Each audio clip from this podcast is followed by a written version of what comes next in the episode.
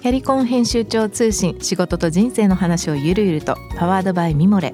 このポッドキャストではミモレ編集長の河原咲子が時には一人で時にはゲストをお招きしキャリアコンサルタントの資格を生かして仕事と人生そして職業キャリアだけじゃないライフキャリアの話を誰にでも分かりやすくゆるゆるとお話します。毎週金曜日に新しいエピソードを配信中です。ぜひ一度聞いてみてください。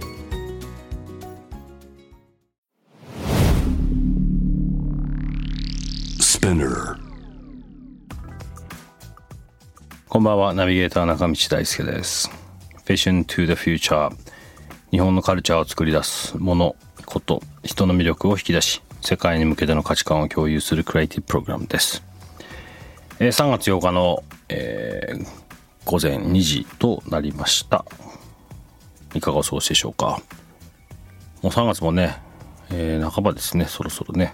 あのーまあ、新学年新年度が始まる直前ということでまあなんでしょう、まあ、一つのこうくくりくくりですからね、まあ、なんか新年送迎会などねあのまあできてるようなタイミングになってるといいなと思いますがどうでしょうか。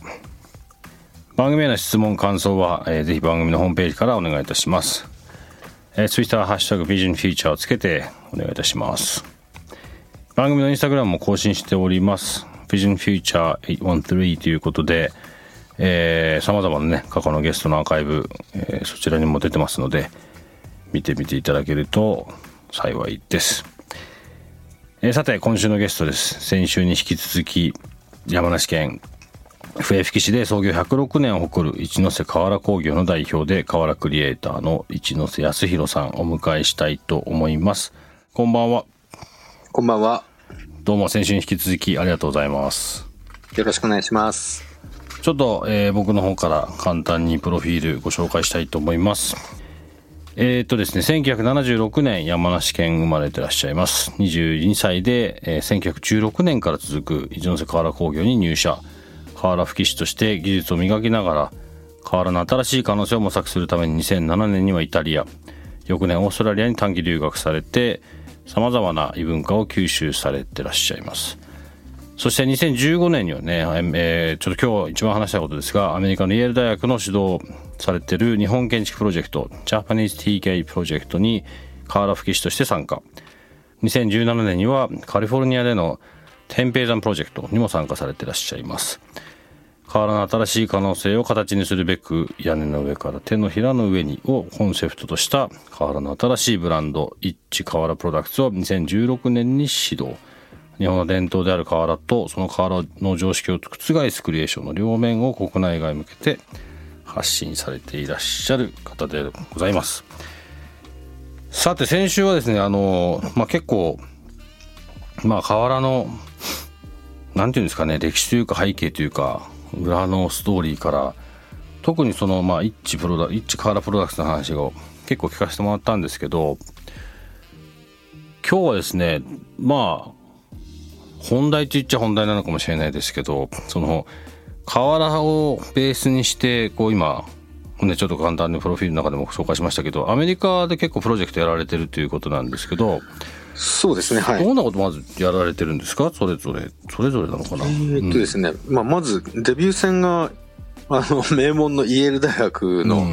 プロジェクトに呼ばれて行かせていただいたってとこから始まったんですけど、うん。まあ、2017年に今度はまあ、曹洞宗というまあ日本の仏教の、うん。あのー海外の総本山を作るプロジェクト。まあこれはまあ今まだ継続してるんですけど、うんその天平山プロジェクトにまあ参加させていただいたと。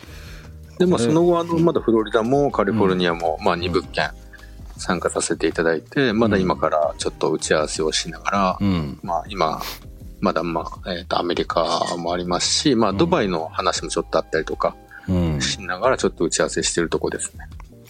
これはあの、まあ、まずそのイェール大学とのプはいロジ。ェクト、2015年の話ですけどはい。日本建築のプロジェクトだったんですか？そうですね。どうどういうでそれがまあジャパニーズ T ゲートプロジェクトという名前なのでななんだろうそのなんか建物を作るなんかお茶周りの建物を作るプロジェクトでっていう感じだったんですかね？えっ、とですね、建築が、えっ、と、ポール・ディスコさんという、まあ、結構有名な方なんですけど、この方がまあ、京都に5年ぐらい宮大工の修行に来ていて、うん、でその方がまあ海アメリカに戻ってで大学の講師なんかもしながら日本の建築についていろいろ話をするしてる方だったんですね。うん、でイェール大学のえー、アートギャラリーがあるんですけど、うん、まあ、ギャラリーといっても、まあ、ピカソとかそういうもう、日本で国立級のものを展示してるようなギャラリーで、うん、で、その一角がですね、結構、デッドスペースがあって、どうしようか悩んでるっていうところがあったんですよ。うん、で、そこをまあ、ポールさんの方に、あの、依頼が行って、であればやはりその日本の伝統的な建築というか、まあ、お茶にまつわるような建物があると、うん、えー、そこに学生さんたちもちょっとこう憩いの場にしたりしながら日本の文化がこうちょっと身近になるんじゃないかっていうのがまあプロジェクトの始まりでした。うん。そこで一ノ瀬さんたちはそのどんなことされてるんですか？えっとまあ屋根、瓦屋根だったんですけど、うん、まあこれがその後にあのカリフォルニアのホリスターっていうところでお寺のプロジェクトやらせていただいて、うん、そこにそのポールさんが関わっていたんですね。うん、で、まあ最初はそのホリスタのプロジェクトからだったんですけど、まあその前にイエールの話が先に進んでしまったので、うん、まあポールさんの方から、その瓦屋さんをちょっとうちの方に紹介してくれっていう話になりつつ、うん、でまあ他のあの大工さんも含めいろんな方は、まあ現地の職人さんで、あの、賄いながら、まあ瓦だけはやっぱり本物の人間が来ないとダメだと。うん、あの、ポールさんに言っていただいて、まあ、うちの方にオファーが、をいただいたっていう形ですね。うん、な規模感的にはど、どんな感じだったんですか？規模感はまあ小さいゲートと、あと、まあ茶室ですね。小さい茶室と、あと、ぐるっと、えー、中2階の方に、うん、まあその茶室を囲むように塀がぐるっと回るんですけど、結構特殊な瓦を使いつつ、うんまあ、仕上げたっていうような形ですね。うん。どんな瓦だったんですか？えっ、と、一文字瓦と言いまして、まあ、この辺ちょっとこう、ただ瓦が来たから乗せれるものではなくて、ちょっと一手間かけないと乗せれないんですよ。うん。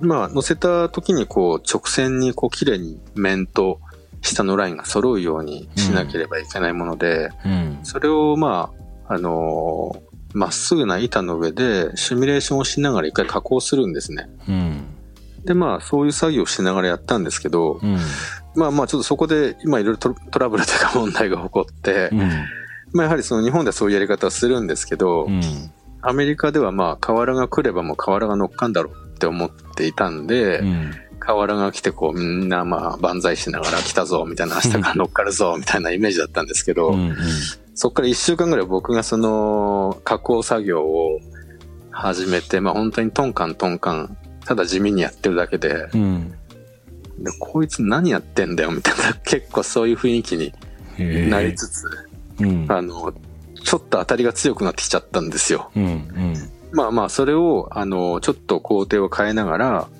こういう風につくんですよっていうのをちょっと見せたら、うん、まあそこからはこう、まあ、ブラボーだということで、うん、本当に喜んでいただきながら、うん、まあ、こいつはアーティストだ、みたいなことで、うん、まあ、いろんな方からこう、サインくれ、みたいな感じで来られたり、うんうん、まあ、もちろん一般の方も入ってこれるんで、あの、写真一緒に撮ってくださいとか言われたりとかしながら、まあ、いい気持ちで、あの、後半戦は仕事をさせてもらいました。うん、それはじゃあもう、屋根こう吹いてる時はもう普通にその人が入ってきて、その中で作業してるみたいな感じだったんだそうですね。あの、アートギャラリー自体が中庭があるので、うん、その中庭とその施設の裏口からまあ学生さんももちろん普通に入れるんですよ。うんうん、まあそういうような接点のある場所だったので、一般の方も来れるし、もちろんその学生さんたちも普通に出入りできるようなまあ結構交流する場所だったっていうとこですね。その、ポールさんでしたっけ？京都の。はい、は、一ノ瀬さんは、まあ逆になぜ一ノ瀬さんだったんですかね？なんか、まあ当然本物の河原さんって当然まだ他にもたくさんあるじゃないですか、きっと。はい。まあ、もともとその、ホリスターのプロジェクトの方が、まあ、うちを指定していただいて、うんで、まあ、その方もやはり全国で、アメリカからその日本の瓦屋さんをリサーチして、うん。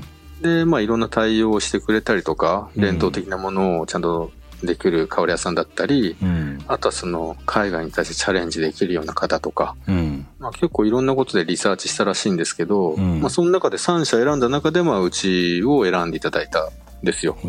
その時はこう職人さんと一緒に行くんですか？イエールは僕一人で行きました。はい。うんまあ、基本的にアメリカは僕が行くのでう、ん。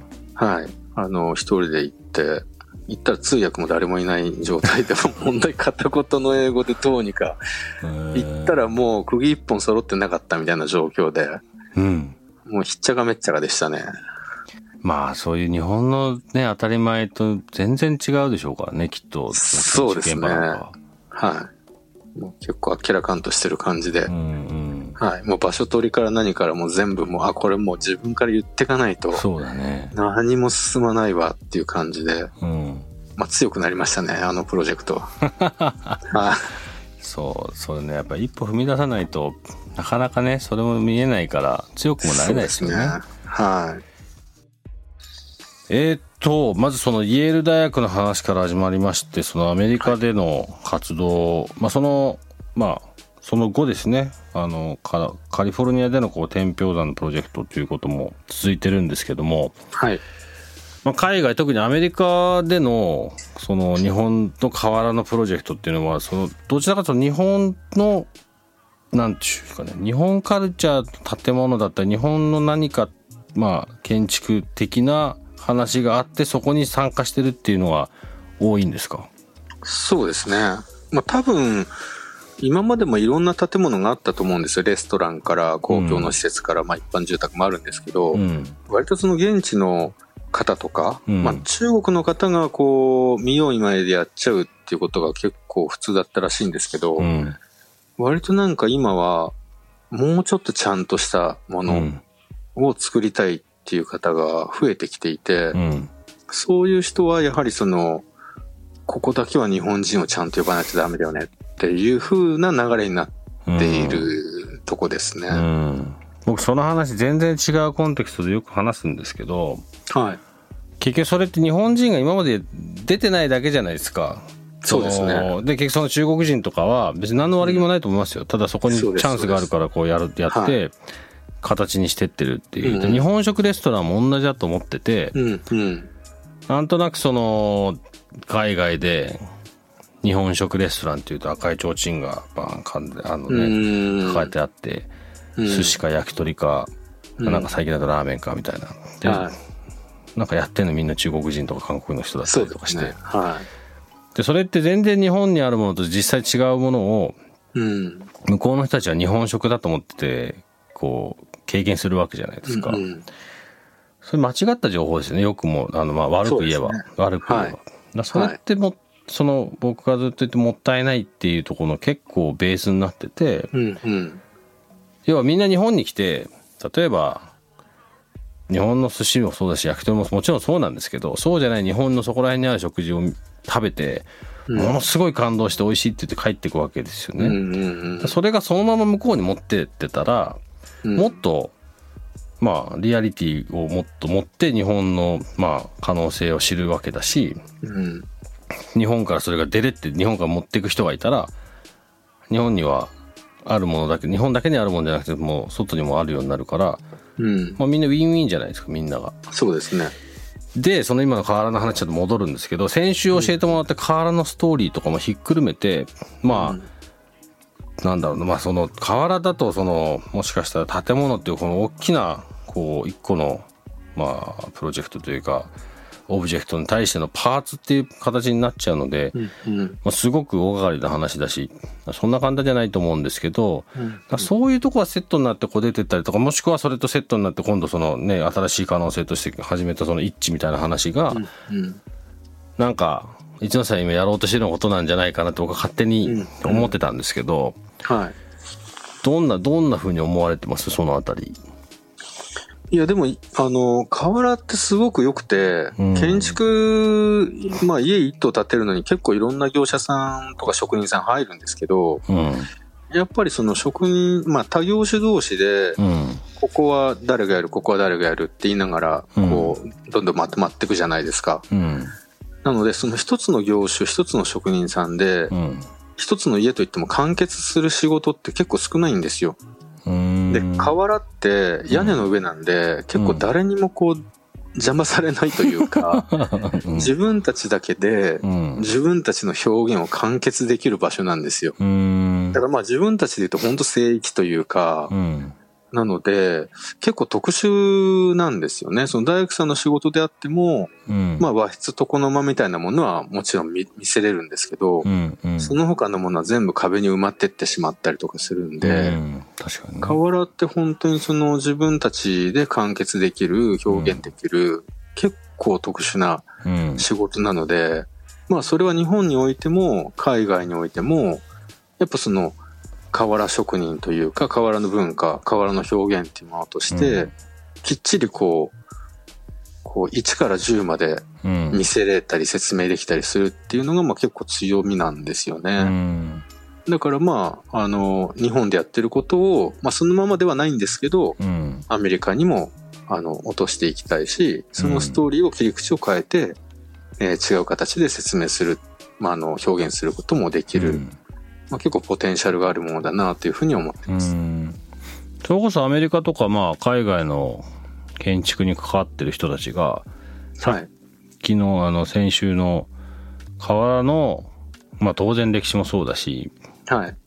その日本の瓦の背景とかストーリーとか、はい。そういうのがセットになって、しかもその、なんだろうな、一般的に見えてるあの形じゃなくてもできるみたいなところまで紐づいてくると、うんうん。なんか、いろんな、向こうが勝手にそれは、それこそ最終的にデザインのこう考え方とかは、広げて、なんか、もっとし、なんかね、建築、そのい家だけじゃなくて、なんかいろいろ、可能性ありそうですよね。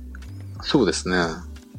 うんただまあ、アメリカ人自体がざっくりしてるんで、してますね。なかなかその、こう、日本人らしい、うん。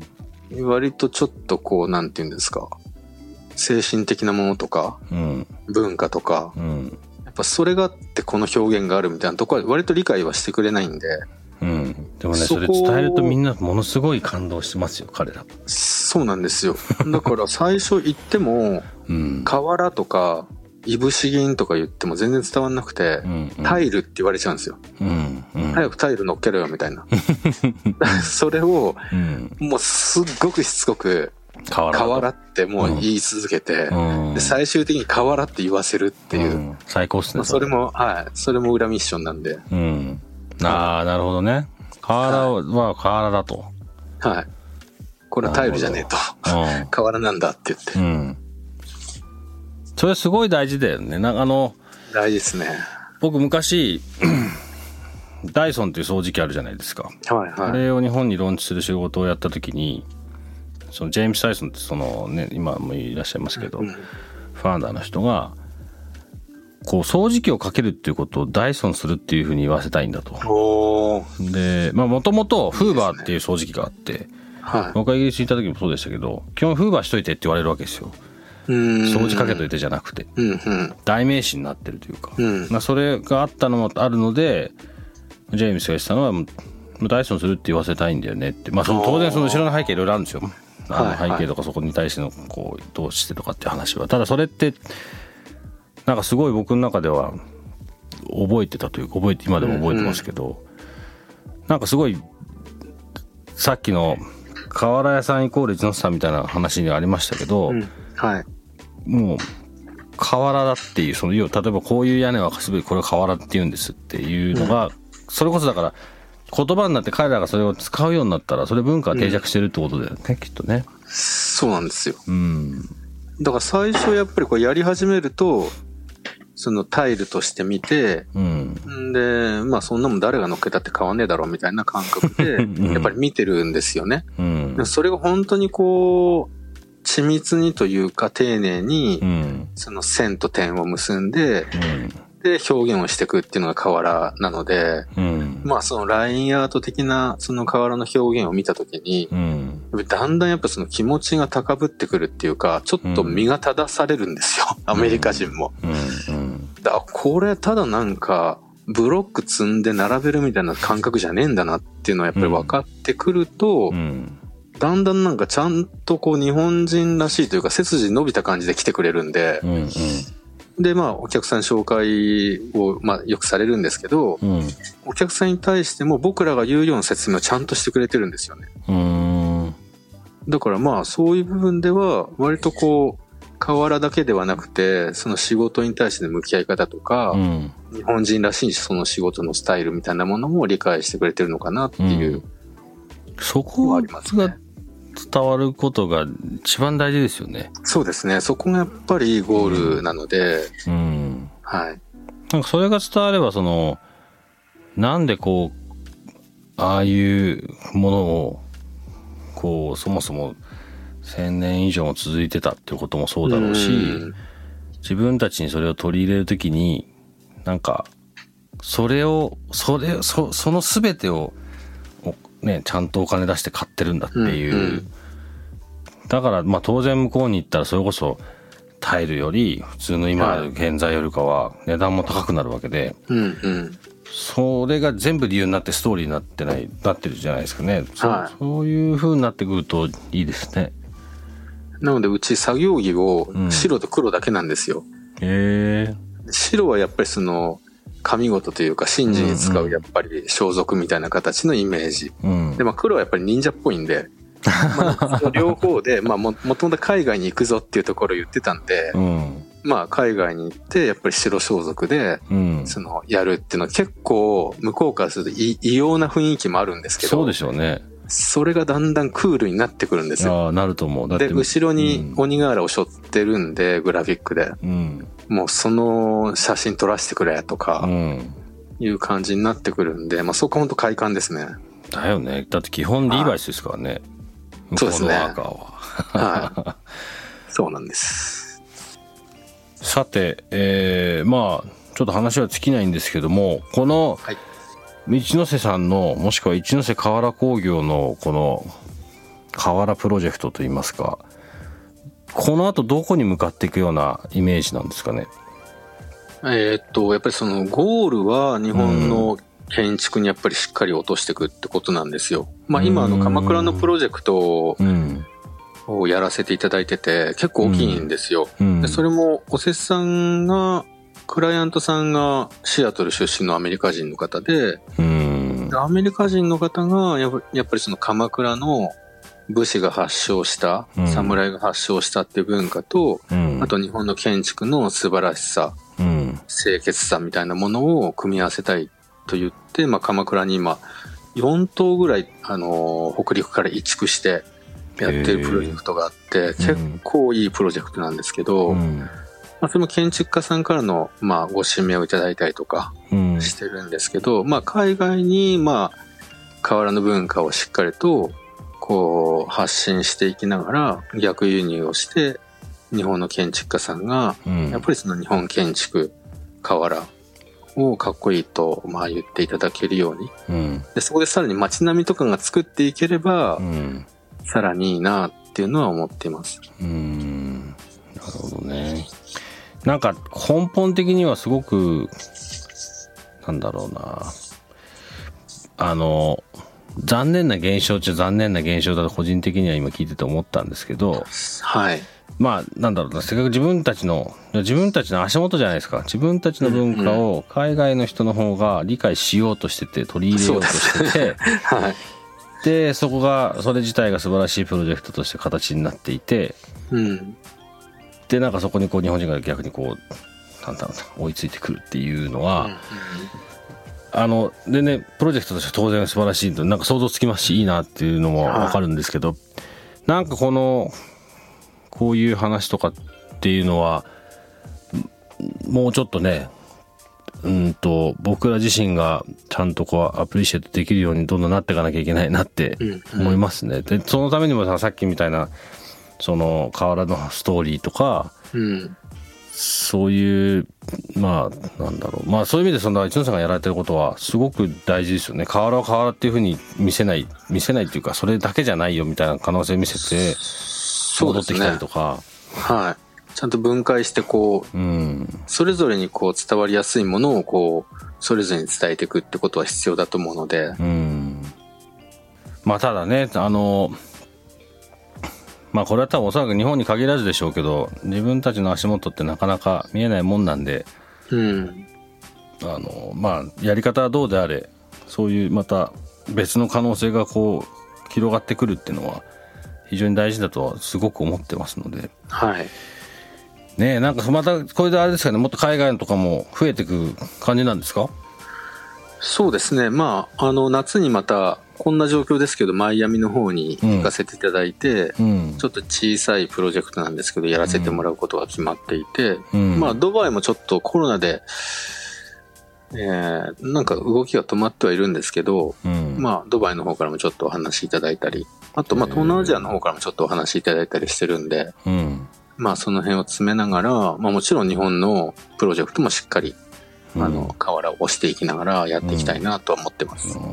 楽しみですね。なんかまあそれで新しいそれこそ建築の中での新しい瓦のあり方みたいのがまたね見えてくるとも面白いですね、ね、はい。日本で。はい。ちょっとじゃああのその辺りは今後も注目して期待してますので。はいぜひよろしくお願いします。あのちょっとうちの店にも一致をはい、お貸していただいて。すぐ送ります。はい。あの、また、これ瓦だよっていうところから、さっきの神様の話まで、そうですね。うちらもね、できるようにしたいと思います。はい。2週にわたりまして、どうもありがとうございました。ちょっと僕も勉強になりました。あ、よかったです。ありがとうございます。ありがとうございました。ということで、今夜のゲストでした、えー、河原クリエイターの一ノ瀬康弘さんをお迎えいたしました。本当にどうもありがとうございました。ありがとうございます。J-Wave Vision to the Future Vision to the Future 中道大輔がお送りしております。えー、2週にわたって、えー、一ノ瀬さんお話お伺いしてきましたが、本日いかがでしたでしょうか？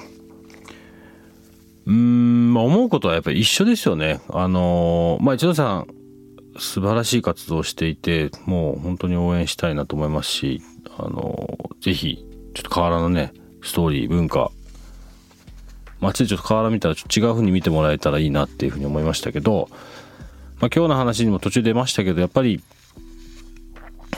うんとまあ自分たちの大事なもの大切なものまあなんでしょうね。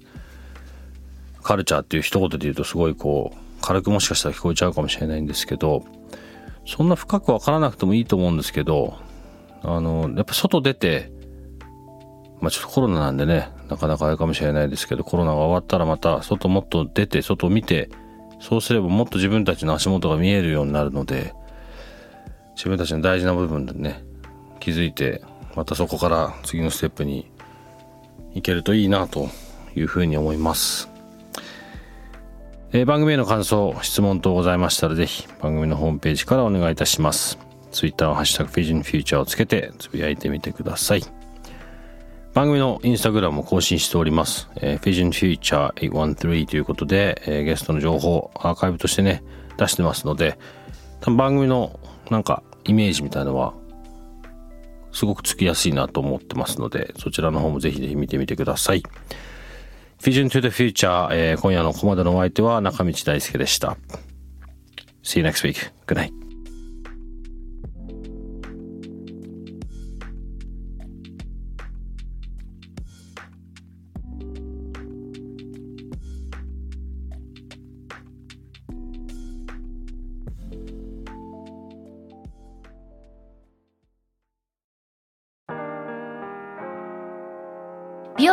容家の神崎恵と編集者の大森洋子でお届けする雑談ポッドキャスト「ウォンと私のお名前なんての?」ふと私って誰なんだ？と自分がぐらついてしまうそんなあなたと毎日を楽しくするサバイバル術を一緒に考えていきます。